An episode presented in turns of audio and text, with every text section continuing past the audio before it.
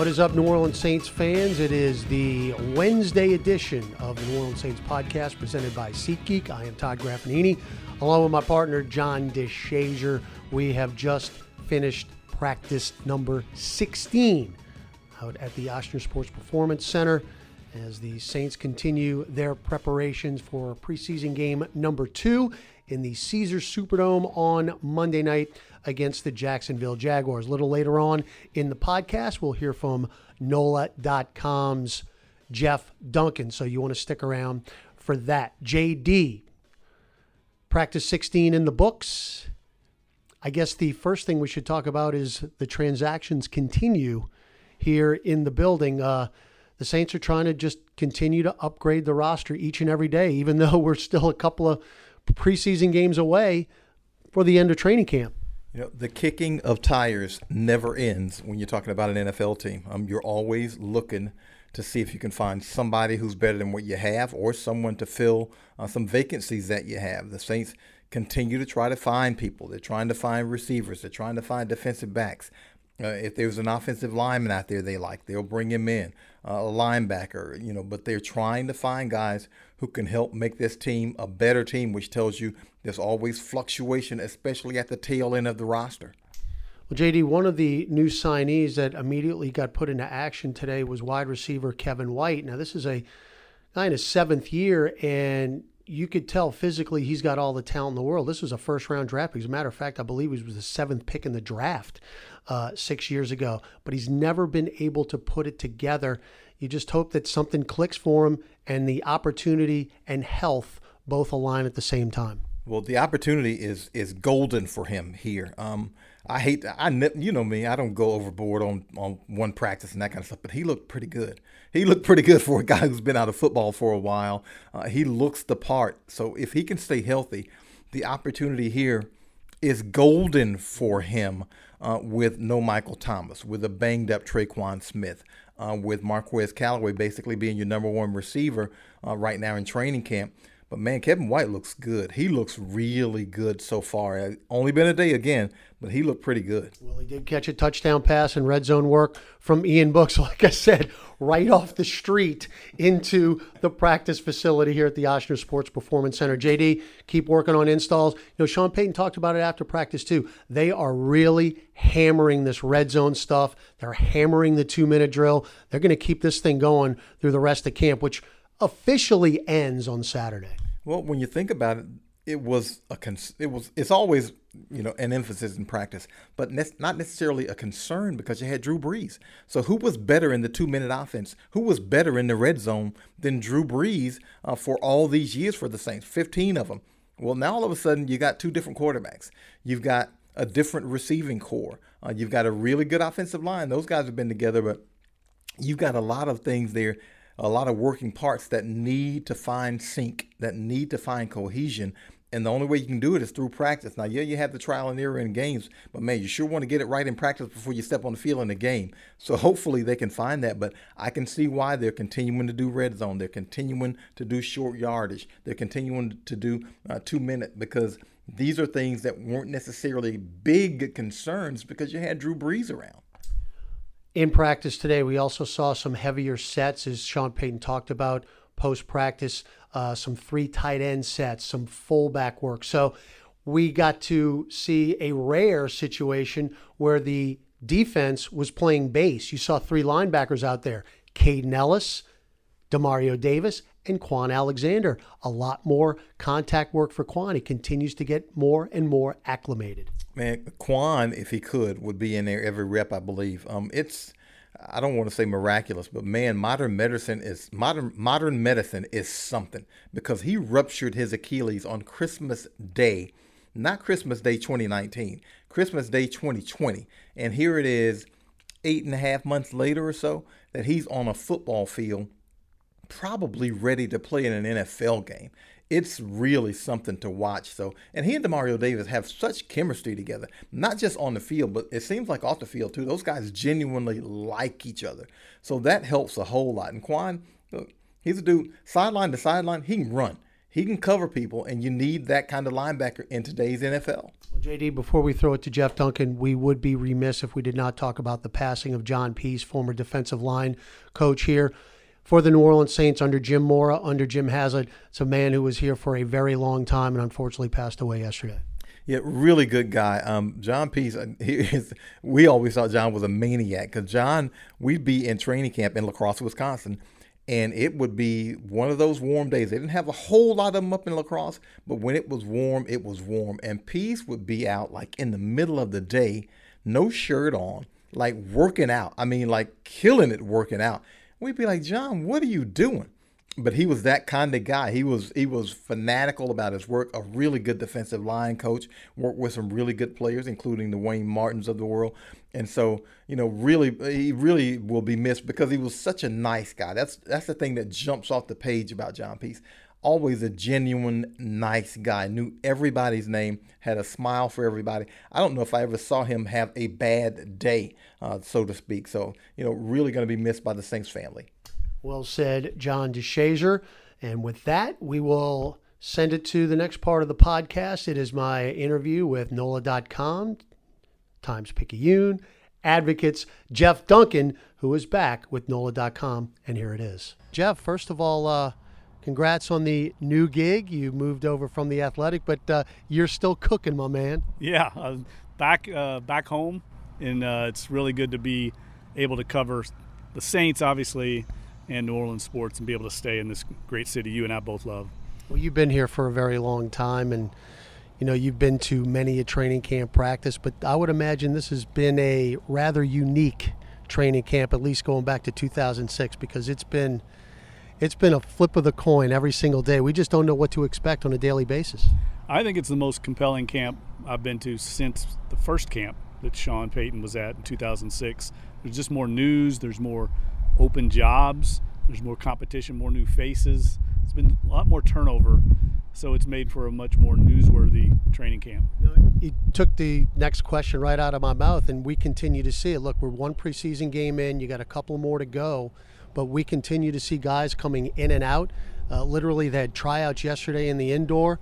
They're on the field. The guys that they signed yesterday are literally on the field today at practice. Yeah, it reminds me, I remember Randy Mueller when I covered the Saints as a beat writer back in the early 2000s said one of the jobs during camp, one of his most important jobs as a general manager was churning the bottom 5 to 10 spots on the roster. He said those are critical spots. You always want to be trying to upgrade there. I know that sounds crazy because they're not everyday names for fans or for us in the media, but to those people in the building, those are critical positions. We see that continuing a trend throughout this camp, like you said, and it just shows you just how important it is for the Saints personnel executives, the coaching staff, to try and create competition all the way through the bottom of the depth chart. You know, if you go nationally, the Saints have been pretty much under the radar. The big story, obviously, is who's going to be the quarterback. Is it going to be Jameis Winston or Taysom Hill? But I think what's lost in all of this is they still do have some talent. And they're the four-time defending division champions. And, you know, basically it's all Tampa, Tampa, Tampa. But, you know, the Saints, I just think this is right in Sean Payton's wheelhouse. I agree 100%. I mean, there's a formula for winning, and this team knows what that formula is, and that has not gone away. There's still elite talent here at the game's most important positions. Now, you mentioned quarterback. We know Drew Brees isn't here anymore. You still have two guys that I think this team can win with. A quarterback, but then the other positions, the most important positions in the game, left tackle, right tackle, edge rusher, shutdown corner, running back, receiver. They have an elite player at each one of those positions. I think it has to give you a lot of optimism, and I agree with you. I think people are sleeping on this team around the league, and Graf, the game is still won in the trenches, and that's the strength of this team. Both lines, I think, are dominant. Talking with Jeff Duncan of NOLA.com, Times-Picayune, and The Advocate. Let's go back to the game on Saturday night. What did you like in Baltimore? What did you like, and what do you think needs to be worked on a little bit? Well, I like what Sean said the other day. It kind of stood out to me as well, the energy, the effort, and enthusiasm. I mean, sometimes it's more about stature than it is about stats. You're just there to see how these guys carry themselves, the quarterbacks in particular. I like the tempo they worked with. I like the command, the body language they had. Some of those things stood out to me more than the interceptions. I'm not worried about the turnovers at all. To me, that was like an outlier. This team's been one of the best ball security teams in the league the last decade and a half. They don't fumble hardly ever. To me, that was a byproduct of not having much live tackling in practice. That's not going to happen going forward. But obviously, they stayed healthy too, which was good for the most part. I thought they avoided injuries, and I would have just liked to seen them finish that game out and win it. I know that's important to Sean, being able to establish winning culture. They had a chance there. Ian Book had a chance, probably wants that ball back that was intercepted. But otherwise, I thought, all things considered, I was impressed with how they played. The turnovers excluding. And I agree with you 100%. I mean, when you got, running backs like Latavius Murray and Devontae Freeman and basically fumbling, barely get a touch, you just think of the lack of contact that's going on in not only this training camp, but all around the NFL. Yeah, I agree. And those ended so many drives that could have been scores. So the complexion of the game changes if those turnovers don't happen. And like I said, if this were something where these players had track records of it, it would be more concerning. That's not the case here. Defensively, I just, a lot of talk has been the other night about the play of Zach Bond and Caden Ellis with good reason. I thought the defensive line absolutely dominated the Baltimore offensive line, specifically Marcus Davenport, who was literally unblockable. The thing about it is, he didn't get credit for any sacks, but the disruption that he had, nobody that they put in front of him was able to block him. No, and he's done that throughout camp. We've seen him have a tremendous camp. It's a big year for him, we all know. It's an important year for him. I think he's at a crossroads in his career, and he's responded. He's looked dominant throughout camp. And the first four series, Baltimore had the ball. They could not even gain a first down. They were stopped in short yardage. Dominant play up front. That's what you expect from guys like himself and David Onyemata. I think the front seven on this defense is as good as anybody in the league. And I wasn't sure about that, Graf, coming into camp, considering the losses they've had along the defensive interior. To me, it looks like a strength of this team. Who do you think is going to play opposite Marshawn Lattimore right now? You've got Crawley and Adebo going back and forth, but do you think Adebo can eventually win that job? I think Crawley will get the first shot. He's played well. He's had a good camp. He has more confidence. Adebo, I like everything I see about him. He looks the part of an NFL corner, has that size, speed ratio that the Saints love at that position. I just think it's a lot at that position early in his career, but I like what I see from him. I like what I see from all this rookie class. I think they've all got a chance. I don't know if there's a superstar in the class, but I think all these guys are going to play for a long time. All right, let's turn ahead to Saturday night. Actually, check that, Monday night in the Dome against Jacksonville.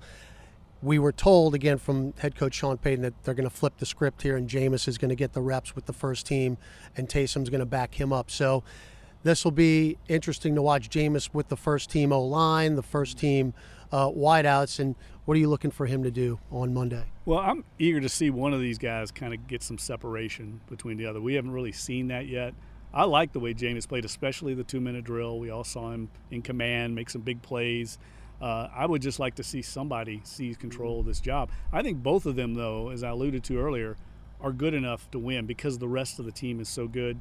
I think quarterback play this year is going to be all about avoiding the negative plays, and we saw too many of those in the first preseason game. So I think avoiding those kind of mistakes and then just putting together some drives, getting in the end zone. Well, you would hope that they're not going to turn it over 6 times again. No, and look, the Jacksonville Jaguars, they're a team in transition under Urban Meyer. Obviously, the all eyes are on Trevor Lawrence, the quarterback there. It's going to be fun to watch him play, but this is a team that the Saints should handle on both sides of the ball. They're just further along in their program, but it will be interesting to see how Jameis does against that defense because that's a weak spot right now for Jacksonville. They've got a few guys that can get after you up front, but their secondary remains a little bit of a work in progress. Final question for you, Jeff, and thanks for your time. This is going to be the first time in quite some time. I mean, you're going back to a couple of years ago that there's actually going to be a crowd in the Dome. I mean, we had, a couple thousand last year, but how big is that just to get people back in there? Oh, it's massive. I mean, going to Saints games is all about the fan experience, the crowd noise. I mean, that's the biggest home field advantage in the NFL probably, along with Seattle, and missing that the last few years, or last year in particular, was noticeable. And I think these players feed off the energy of the fans. There's no more passionate fan base in the league than the New Orleans Saints. People live for these games. They're like revivals, church revivals, you know. It's not just a sporting event. And to get the fans back here makes a huge difference. I think it's tangible on the scoreboard what it means to the Saints. Jeff Duncan, NOLA.com, Times-Pic, Advocate. Welcome back, sir. Glad to have you, and we'll see you each and every week. Let's do this again down the road. Yeah, thanks, Graf. Always a pleasure, buddy. That is Jeff Duncan. So that's going to wrap it up for this Wednesday edition of the New Orleans Saints podcast presented by SeatGeek. When we come back on Friday, and we'll have that preview of the Jacksonville Jaguars game, we'll be joined by former Saints wide receiver and world champion Lance Moore. So you want to stick around for that one. This is Todd Graffanini. We will see you on Friday for another edition of the New Orleans Saints podcast presented by SeatGeek.